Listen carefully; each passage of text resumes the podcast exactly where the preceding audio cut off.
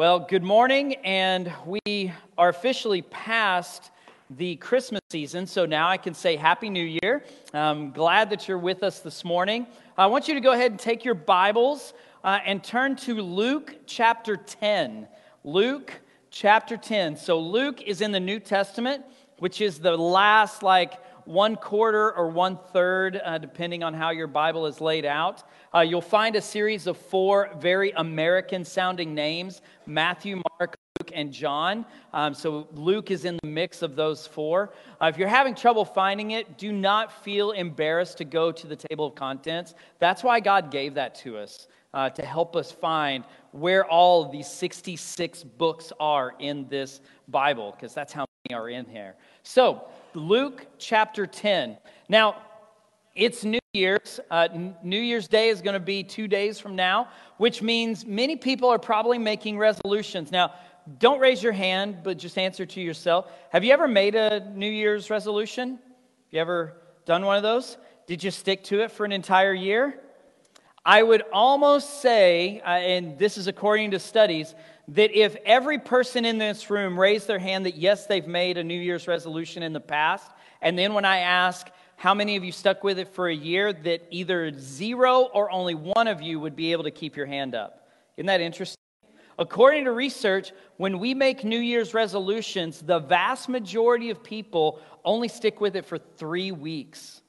There are 52 weeks in the year, and we only stick with it for three of the 52. And, so New Year's resolutions are interesting because we always go back to them. We always go back and say, I'm going to do better this year. I haven't been better for the last 40 years of my life, but this year I'm going to get it right. I'm going to do it good this time. But we never stick with it. Uh, it's just one of those interesting cultural phenomenon that we see in the world around me. I was interested in kind of what New Year's resolutions people make, and so I just Googled real quick and found a, a research study that said that the top th- uh, three or four uh, New Year's resolutions can be kind of umbrellaed under a, a few topics. The first one, the most common New Year's resolution, is to be more healthy. So it's eating better, exercising more, making better health decisions, things like that. The second most common is increasing or uh, developing yourself. So reading more, or going and starting a degree plan, or going and getting a better job, things like that. The third one, interestingly, is spiritual. Uh, I'm going to be more spiritual this year. I'm going to go to church more. I'm going to read my Bible. I'm going to pray more. Those kinds of things are the third most common. And then the fourth has to do with money. I'm going to save more. Uh, I'm going to invest better. I'm going to do things like that. And so those are the four most common New Year's resolutions amongst Americans. But why is it that we can't stick with them? Why is it so hard to stick with those New Year's resolutions? Well, what are we trying to improve? We're almost always trying to improve some bad habit that we have, right? And how easy is it to improve or change a bad habit? It's really hard. And so it all comes down to changing habits and the way we live our lives. I want to give you this morning three simple ways if you are wanting to do a New Year's resolution three simple ways to maybe make it last more than three weeks. So here are the three ways. The first thing that you can do to kind of make your New Year's resolution go a little better is to start simple. Start with something small. So let me use reading the Bible more as an example this morning. Let's say your New Year's resolution is I'm going to read the Bible more. Well, some of you may be tempted to say, I'm going to read the entire Bible in a year. And if you came to me and said, This is my New Year's resolution, I'm going to read the whole Bible in one year, my first question to you is going to be, Okay, well, how much do you read now every day? And if you come to me and you say, Oh, well, I want to do a Bible in a year, but currently I don't read at all, I'm going to tell you to rethink your resolution. Because do you know how much you have to read per day in order to read the Bible in one year? You have to read several chapters seven days a week, every single day of the year. It is a 20 to 30 minute per day commitment. And if you're doing zero minutes per day, that may be too lofty. That may be too much. And I'll get to the reason why that's a bad idea here in just a second. So, my encouragement is rather than saying, I'm going to go from zero to a lot of Bible reading, I would say start small. Start with saying something like, I'm going to go from reading zero to reading 15 minutes four days a week. That's something simple and small that most people can fit into their lifestyle.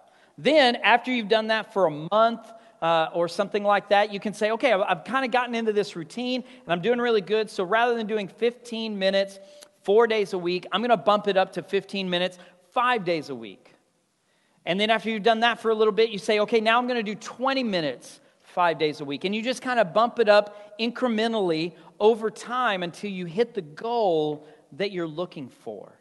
And so that's my encouragement to you is, is rather than going with a big lofty goal, start with something small and simple. And here's why this is important. Number two, don't get discouraged when you're not perfect. So, what I find generally is someone who doesn't read their Bible and says, I'm going to read the Bible in a year. Within three weeks, they're already a week behind. And they're so far behind that they get discouraged and they say, Well, I'm going to give up because there's no way I could catch up. There's no way that I can make up all that reading and all that time. It's just too much. So they give up and they just throw in the towel and they're done. So rather, start simple, start small, and then build up. And don't get discouraged when you don't hit that goal every day or every week. Instead, say, you know what? I missed it this day or I missed it this week, but that doesn't matter. I'm going to jump right back in where I left off. So don't get discouraged when you're not perfect. Then the third one, and this one is the most effective in helping us change habits, is get someone to hold you to it.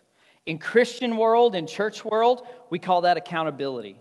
Find yourself someone to hold you accountable. So if you're wanting to read the Bible 15 minutes, 4 days a week, find a friend or someone that you trust and look up to that won't be afraid to ask you whether you've been reading or not and ask them will you check up on me will you will, every sunday when you see me or will you text me and just make sure that i'm doing what i'm committing to do here this last step is actually the most effective way to change habits. It's even more effective if rather than saying, Hey, will you text me or ask me on Sunday how I'm doing? It's even more effective to say, Hey, will you do this with me? And let's do it together. And it's a win win scenario because rather than just saying, I'm going to do this for me, you're saying, I'm going to do this, but I'm going to bring someone else along and help them grow in their relationship with Christ also. Or maybe it's working out, or maybe it's eating better. You, getting that accountability actually helps a lot when it comes to sticking with it. Now, all these points are helpful and they're great, and we really should try to constantly be improving ourselves and growing ourselves both spiritually and mentally and physically. But here's a question What would Jesus' resolution be for us if we went him? What do you think it would if you went and asked Jesus, what would you want my New Year's resolution to be? What do you think he would say? Well, I think he gives us the answer in Luke chapter 10. So open your Bibles to Luke chapter 10, and let's see what Jesus has. Now, Luke chapter 10, if you probably you are very familiar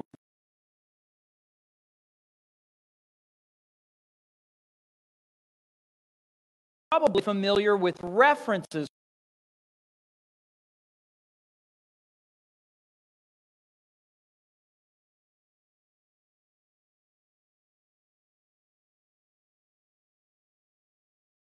A lawyer stood up to put him to the test, saying, Teacher, what shall I do to inherit eternal life?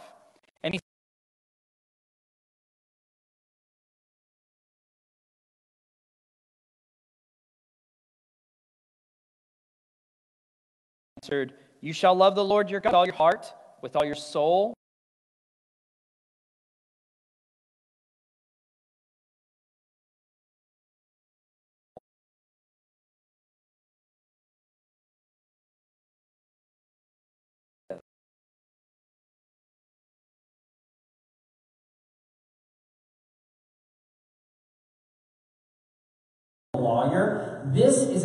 Spiritual leader in the community. This is not someone that works in a secular court system and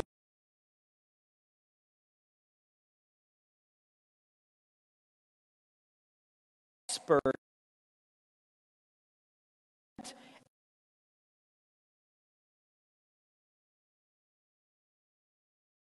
situations and helped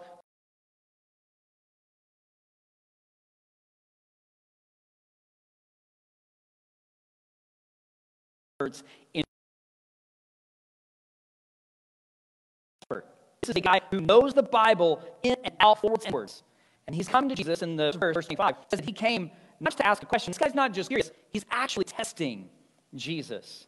This man probably, more than likely, was not a fan of Jesus. The spiritual leaders of this day and time didn't particularly like Jesus. They didn't like what he taught, they didn't like what he claimed, what he said. Uh, and so this man is probably testing him to see if he can kind of either catch him in a trap or catch him saying something that is not biblical. So, the lawyer comes to him. He wants to know how the law can be summed up. And Jesus kind of throws it back at him and he answers, Love God, love others. Super simplified version. Love God, love others. And Jesus says that's correct. Uh, and the wording there is actually love your neighbor as yourself. And so let's look and see what happens after verse 29. But he, the lawyer, desiring to justify himself, said to Jesus, And who is my neighbor? That's an interesting question.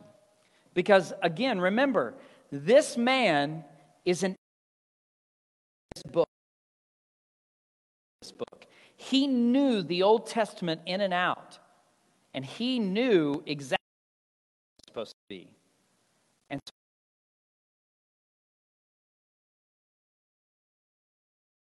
Look at what, how Jesus answers his question of who is my neighbor. Verse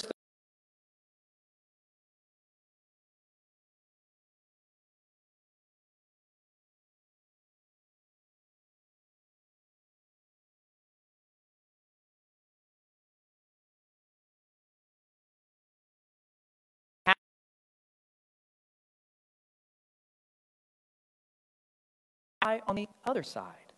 So likewise, Levite, when he came to the place and saw him, also passed by on the other side.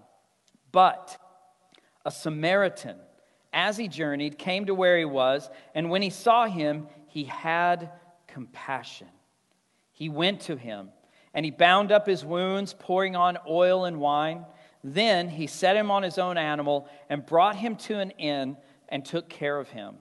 And the next day he took out two denarii and gave him to the innkeeper, saying, Take care of him, and whatever more you spend, I will repay you when I come back. Which of these three do you think proved to be a neighbor to the man who fell along the robbers? Then the lawyer answered, The one who showed him mercy. And Jesus said, You go and do likewise. Now, in our current contemporary American English context, this may not make complete sense because they're talking about groups of people that we're not completely familiar with. And so let me kind of put this in modern context just a little bit for us. There are four major characters in the story that Jesus tells. The first one is the Jewish man who is traveling along the road, gets robbed, beaten, and left on the side of the road to die. He's dying on the side of the road. Then there are three people that come along and cross paths and pass by him. The first one is a priest. Modern day terms, me, a preacher, a pastor, a lead pastor, somebody leading a group of followers of Jesus. Okay? The pastor, typical of pastors apparently, doesn't just pass by, he makes a point to see the man on the side of the road and goes, Oh, I don't want anything to do. I'm going to go the long way around to avoid any contact with that man. He did the opposite of what you would expect a preacher to do. Or maybe he did exactly what you would. I don't know what kind of preacher you know. But so he passes by and goes the long way around to avoid the man at all costs. Then comes along a Levite. Now, the Levites back in this day and time, they were the servants of the temple. And so the Levites' jobs were they took care of the temple, they cleaned the temple, they, they took care of all the ministry work that was being taken care of that the priests didn't directly do.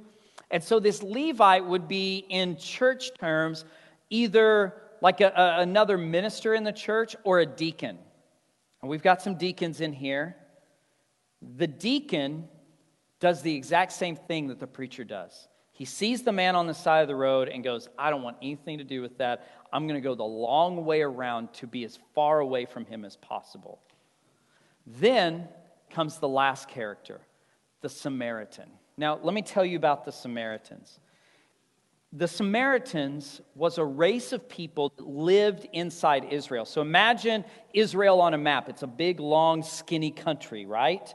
The Samaritans lived smack dab in the middle of the land of Israel. And the Samaritans were a holdover people. They were a mixed race. They were half Jewish people and half foreign people that got brought into the country like four to 500 years before Jesus. And so the Samaritans were a mixed blood race. They weren't Jewish, but they weren't foreigners either. They were a combination of the two. And the Israelites, the Jewish people were racist towards this group of people. They saw them as being below them. They didn't uh, think that they were worthy of worship. The Samaritans actually worshiped the same God that the Israelites worshiped, but they did not worship him in Jerusalem. They didn't believe that they needed to go to the temple. They worshiped in a, in a place in the land of Samaria. And so the Israelite people did not like the Samaritans at all. As a matter of fact, it is very well documented by historians of this day and time that if a Jewish person was traveling from northern Israel down to southern Israel to go to Jerusalem, the fastest route was just go straight through Samaria. But almost all Israelites would go the long way around along the Jordan River away and avoid Samaria altogether. That's how much they disliked the Samaritan people. They avoided them at all costs. They saw them as lower than people. They did not respect them, they did not like them, and they actively persecuted them. They actively put them down. And so this Samaritan is traveling down the road. He sees an Israelite man dying on the side of the road. His fellow Israelites have passed by him, and who stops to help? The guy that the, uh, the man who the man who's dying would have rather spit on than come in contact with. That's who stops. The person who had nothing in common with that person, that's who stops. In today's day and day, uh, in today's terms, it, maybe it's not racism, maybe it's something else. Maybe, maybe it's the difference between a a devoted Christian and maybe an atheist that is very anti church and anti Christian. Uh, I know many people who are very anti church and they want nothing to do with it, and it's hard to be around them because I'm a pastor. Maybe it's someone who is a different religion. Maybe it's a, a Muslim or a Hindu or, or someone who worships another God. Maybe it's that person that I don't have much in common with because they see the world in a t- totally different way because of their religious views. Maybe it's political. Maybe it's someone, maybe you're Republican and it's a Democrat that you know. I don't know. It's someone that is totally different from the man. That's the guy that stops. Now, what does Jesus say? Your neighbor? It's that guy. It's the guy that you don't have anything that maybe in normal terms you don't even like that much. Terms in this day and time, it's the guy you'd rather spit on than come in contact with. It's the guy that if you see them coming down the road, you make a point to duck down an alley or jump into a room to avoid having to interact with them. That is our neighbor.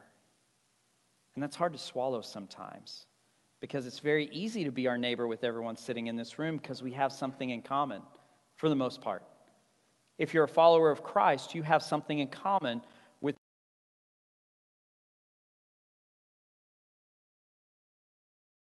Or we, we start to see the world from a biblical perspective. That's not who Jesus is talking about. Jesus is talking about the person that is different from us, that we have a difficult time with. So, it's interesting, I think, because one of the aspects of this almost seems like a bad joke, doesn't it? A pastor, a deacon, and an atheist walk into a bar. Right? It, it kind of has that feeling. You know, okay, what do these three have in common? Where is this story going? What's going to happen? That's what Jesus does here. He catches us off guard because we would expect the Levite and the priest to stop and help this man, but they don't just not stop, they go out of their way to avoid him. Jesus didn't have a lot of respect for the people who were religious in his day and time. He had respect for people who lived out their faith. And that's what he encourages us to do is to not just claim to be Christian, but to live out our Christian faith day in and day out. So here's my statement for the morning. Um, I always have a statement, or I usually have a statement, that I want you to be able to walk away with and not remember most of my sermon, but I want you to remember that one phrase because I want you to be able to, to apply that one phrase to your life throughout this week uh, and month and year and etc. So here's my statement for today. I think Jesus' resolution for us would be this love everyone, everywhere, every time. Love everyone, no exceptions. Everywhere, no exceptions. Every time, no exceptions. The fact of the matter is, is that Jesus doesn't call us to just love the people that are like us, that we enjoy being around. He calls us to all people, all the time, everywhere that we're at. I think that would be Jesus' New Year's resolution because if we love everyone, everywhere, every time, how would our lives and this community be different? How would this church be different if we could simply commit to loving people the way Jesus loves people? I think that is the ultimate New Year's resolution. And you say, well, but what about growing in Christ? What about what you said earlier about reading our Bible more or praying more or whatever? Those are great. Guys, hear me on this. Don't get me wrong. We need to study God's Word. We need to know God better and we need to know who He is. We need to understand the things of God and, and God's character. We, we want to know those things. We need to spend time in prayer. You know, those are essential to us. But 1 Corinthians 13 makes it clear that if we know all there is to know about God and we pray ceasing, we, we never, never cease in our prayers and we do all these things, but we don't have love, all of that is nothing. If I could read the Bible, if I could quote the Bible front and back, and I knew every passage of Scripture, but I didn't love people, all of that Scripture would be dead. It would be totally useless to my life if I wasn't applying what God's word says by loving people. And so the fact of the matter is, is yes, get involved in a Bible study. And if you're not involved in a Bible study and you'd like to get involved in one here at First Southern, uh, we would love to help you get connected with a Bible study with people that are like you, that may be the same age range or stage of life. We would love to help you with that. But if it ends there, if you go to church on Sunday morning and then you go to a Bible study, but you don't love people throughout the week, Sunday morning church and that Sunday Bible study is useless.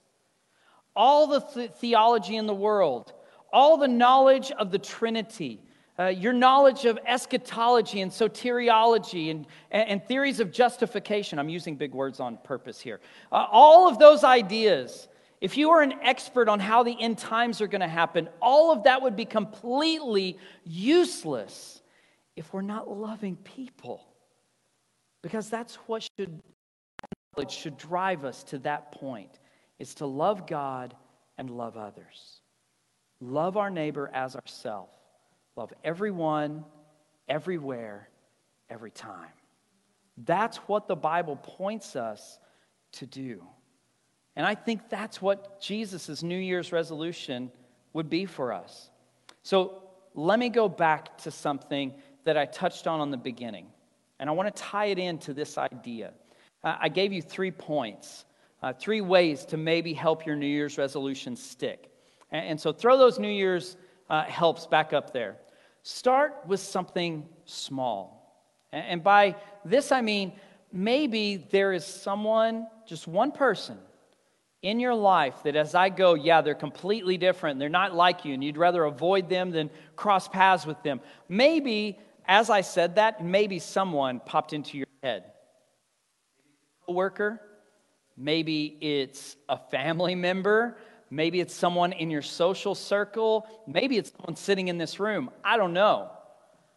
But maybe when I said that, someone popped into your mind and if you've got a person that maybe you haven't been loving because you don't like them very much or they're hard to get along with or whatever, maybe that's where you start. Maybe you just start with one person and just say, I'm going to start small and I'm going to make a concerted effort moving forward to be nice, kind, and loving in the name of Christ to this person. So start with something small, maybe, and build up. Maybe you're the kind of person that gets discouraged when you don't do perfectly at this. Maybe you say, Yeah, I'm going to be nice to this one person, and you're really, really nice for three weeks, and then three week at the end of the three weeks hits, and you blow up at this guy, or you do everything to avoid them, and you're not nice, and you're not kind, and you're not loving, and you get discouraged by that. Let me fill you in on a secret maybe not so much of a secret, but Jesus never expects perfection, He wants progress. He doesn't ever expect us to be perfect as He is perfect. He just expects us and wants us to do the best that we can to give it our 100% best. None of us are going to be perfect in loving others, ever. No matter how good of a person, how joyous of a person you are, we will always fall short because we're people. We're sinful people. So don't get discouraged when you fall short of that. Just start right back where you left off and go again. And lastly, get someone to hold you to it. So think about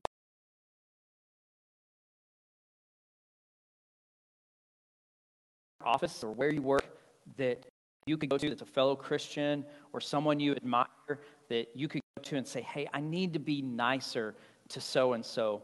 Would you hold me to that?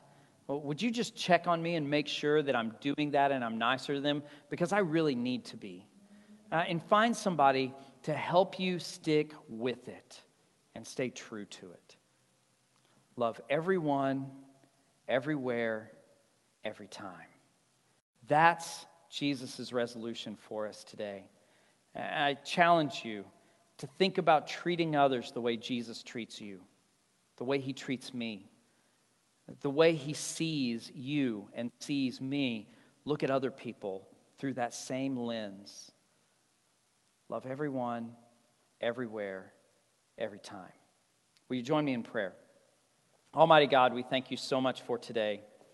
And God, our prayer this morning is that you would help us to be the kind of people that loves others the way you love others. That we would understand that our neighbor is everyone. Our neighbor is the guy that we like, and our neighbor is the guy we don't like. And so, God, my prayer this morning, each and every one of us to see others the way you see them through the lens of love. Help us to love everyone, everywhere, every time, so that we can be the followers of Christ that you've called us to be. We thank you again and we pray all of this in Jesus' name. Amen.